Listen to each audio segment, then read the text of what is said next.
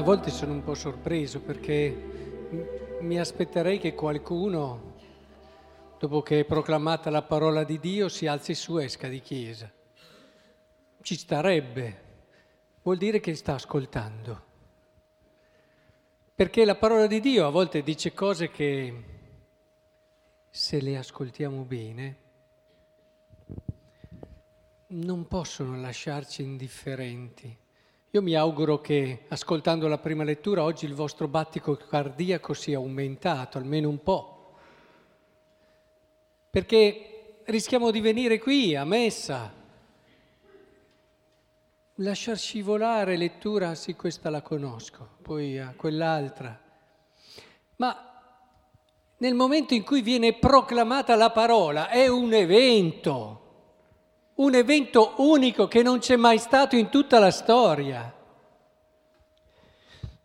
Bisogna che ci prepariamo a vivere questo evento, preparandoci alla lettura, leggendole anche prima.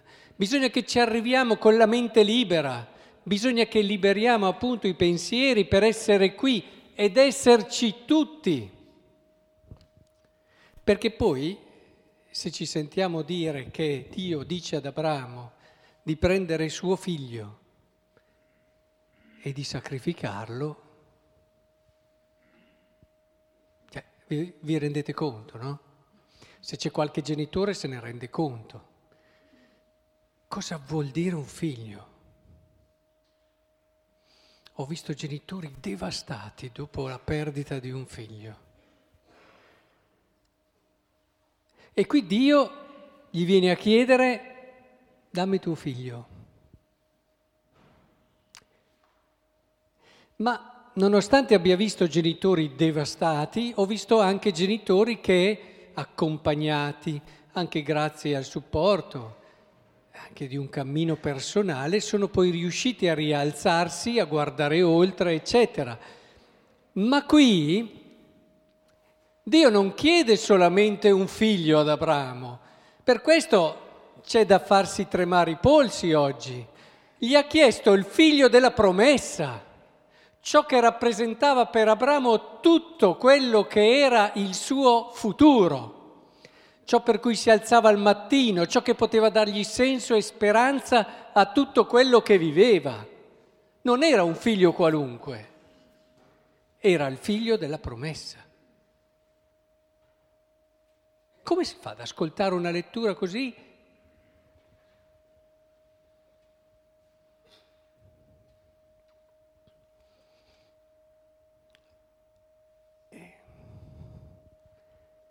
che cosa ci fa capire questo? Che Dio è terribile, insensibile, anche perché questo brano è visto come figura di Cristo e con Cristo non c'è il lieto fine, Cristo ci muore davvero in croce. Sapete cosa vuol dire?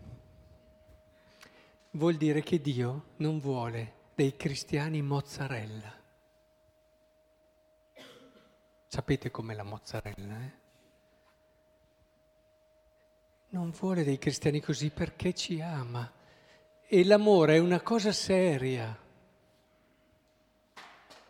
Non li avete mai visti quei cristiani che appena succede qualcosa, ah oh Dio, aiutami, ah Dio, toglimi questo problema, ah Dio, sostienimi lì, Sembrano dei bambini viziati che continuamente pretendono dai loro genitori questo, quello, quello e si arrabbiano se non gli danno questo, quello, quello e gli dicono ma perché non mi vuoi dare cinque cioccolate oggi che mi piace tantissimo la cioccolata? Il genitore gli dice no, guarda che dopo avresti qualche problemino e piangono e non capiscono. Facciamo così, facciamo così, ma perché non mi, da, non mi dai, non mi dai? Ma è questo l'amore. L'amore, secondo voi, Dio ci ha fatto perché noi viviamo la nostra vita e ci rivolgiamo come bambini viziati a Lui per sperare che tutto vada bene? Ci ha fatti così Dio o ci ha fatti per l'amore vero? Perché dentro al vostro cuore voi avete la possibilità di amare come Dio, cioè amare sul serio. E l'amore vero è un qualche cosa che richiede fiducia, richiede capacità di rischio, richiede affidarsi all'altro al di là di ogni speranza, come dice San Paolo, vuol dire entrare in un percorso che tira fuori la parte più bella di noi. E se voi coi vostri figli gli date sempre tutto, me lo dite poi come diventano da grandi, me lo dite, non venite poi a lamentarvi. Ma se Dio facesse così con noi, ma lui non lo fa questo errore, lui non lo fa questo errore. E allora Dio ha tirato fuori da Abramo quella capacità di fidarsi perché puoi perdere tutto, ma non puoi perdere Dio. È come se Abramo gli avesse detto, tu mi togli tutto, ma io ti confermo che per me tu sei tutto, non i tuoi doni, non il tuo farmi star bene ma tu sei la cosa più importante. Guardate che questa è una dichiarazione d'amore. Quante volte noi amiamo uno perché è lui, non per i suoi doni, non per quello che ci può dare, non per quello che è tutto il resto, non perché mi fa star bene. Tu sei la cosa che rappresenta la mia autentica e vera speranza. Se perdo te, Dio, ho perso tutto. Questo è quello che ha detto Abramo. E si capisce da, dalla reazione di Dio che questo è un gesto d'amore unico, il culmine a cui siamo chiamati tutti del resto. E gli dice, perché tu mi hai detto questo e hai fatto questo, io ti darò. È così. È così che il Signore ci vuol far crescere. Ci vuol far crescere e nella vita permetterà di tutto. E non andiamo dalla... perché intendiamoci, bisogna che chiariamo subito il concetto di misericordia, eh? bisogna che ce lo chiariamo bene. Perché per alcuni la misericordia è, ma sì, faccio le cose che mi piacciono, non proprio tutte, poi alla fine se ci sono alcune cose che mi concedo, c'è poi Dio che mi perdona. Bene, o venire su belle mozzarelle, magari delle bufale se volete, però sempre mozzarelle. Non è quella la misericordia, la misericordia è un qualche cosa di esagerato. La misericordia è sempre di più. Tu ti aspetti per giustizia una cosa, la misericordia va più in là. E infatti questi qui della mozzarella poi, dopo aver preteso che Dio, ma sì, io ho questo peccato che faccio fatica a lasciare, ma poi Dio mi perdona, quelli che vanno avanti così, alla fine faranno anche fatica perché saranno anche quelli che staranno più al senso della giustizia, fanno fatica a capire quell'esagerato della misericordia. Sì, Dio gli perdona, però dopo negli altri casi sono quelli che stanno lì, si lamentano, dicono, eh però guarda quello lì. Ma perché se entri nella logica della misericordia, tu vai tu vai e come? Cominci a entrare in un'altra filosofia che è quella del cercare la totalità e la pienezza. E vedete, il Signore ci ha amato sul serio. Lui ama. Quando ha dato suo figlio non l'ha mica dato per scherzo, eh? E Gesù è morto sulla croce. Non credete che questo per Dio Padre sia una cosa così? Lui vive su questa misura e vuole portarci lì, perché non ci ha mica creato per rimanere lì.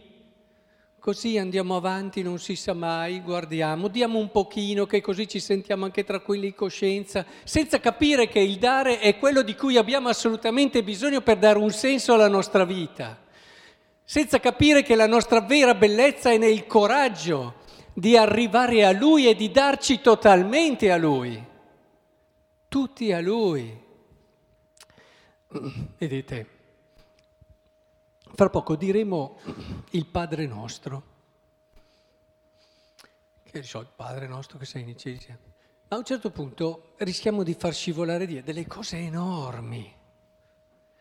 Quando noi diciamo Padre nostro che sei nei cieli, sia santificato, sia fatta la tua volontà, ci rendiamo conto di cosa stiamo dicendo? È una cosa esagerata dire così, sia fatta la tua volontà. Vuol dire che noi ci fidiamo di Dio al di là di tutto, proprio come ha fatto Abramo. Io so che quello che tu permetti e quello che tu vuoi è la cosa più bella va contro quello che io amo, va contro le cose che mi sono messo lì e mi va contro anche alla mia salute, sia fatta la tua volontà, io mi fido di te.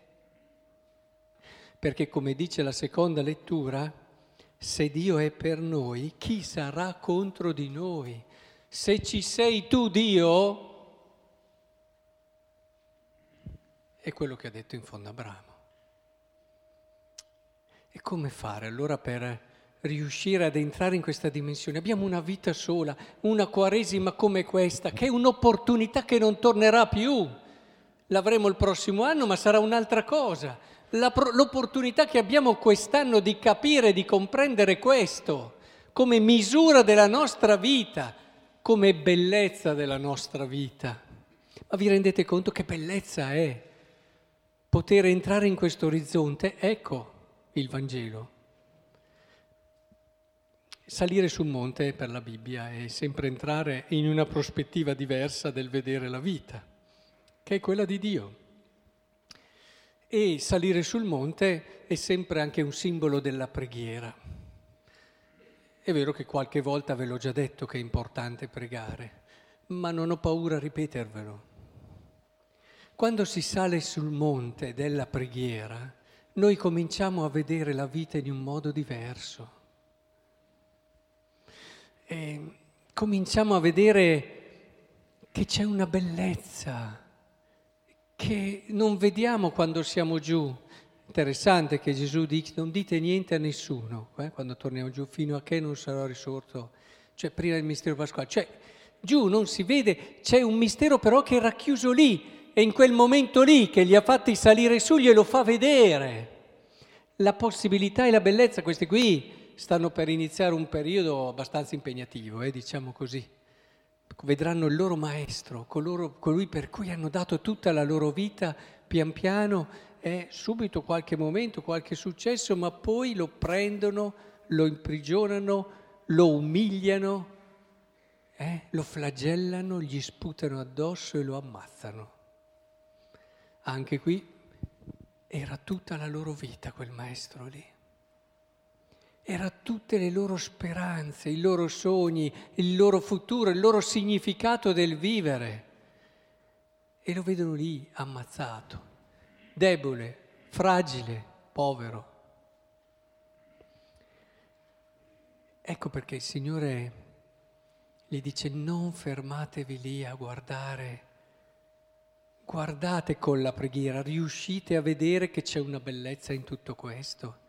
Che bellezza c'è nel vederti Limo? Ma certo che c'è una bellezza, la stessa che abbiamo visto in Abramo. C'è la bellezza di un figlio che si è fidato del padre fino a dare tutto, ma ci può essere qualcosa di più grande di più bello? Guardate che la vita è fatta di queste cose. Eh? Possiamo vivere cinque anni in più e siamo tutti contenti, ma se non arriviamo ad avere questo affidamento, questa fiducia, questa misura dell'amore, abbiamo mica vissuto cinque anni in più, abbiamo rischiato di fallire l'opportunità della nostra vita, capite? È importante riuscire a cogliere questo. Non state lì a pregare di corsa, mentre fate altre cose, tutto. Fatelo anche quello, magari mentre siete in viaggio che andate al lavoro, ma date anche quella mezz'ora, quell'ora dove mettete la vostra testa lì, su quel monte lì, che vi permette di vedere quello che è la profondità del vostro cuore, quella che è la misura del vostro cuore, perché se voi pensate di essere fatti per meno, vi sbagliate. La misericordia vi dice di no. La misericordia è sempre per far scoprire all'uomo la sua bellezza. Non fraintendetela, eh? non è la misericordia della mozzarella, chiamiamola la misericordia di chi ti porta. Sei un peccatore, la misericordia ti dice tu non sei il tuo peccato, puoi essere molto più bello. Sei un cristiano mediocre, un po' portatino anche a giudicare gli altri, eccetera, la misericordia ti dice puoi essere molto migliore, sei chiamato per qualcos'altro. Questa è la misericordia, quel non fermarsi a quello, quell'andare oltre.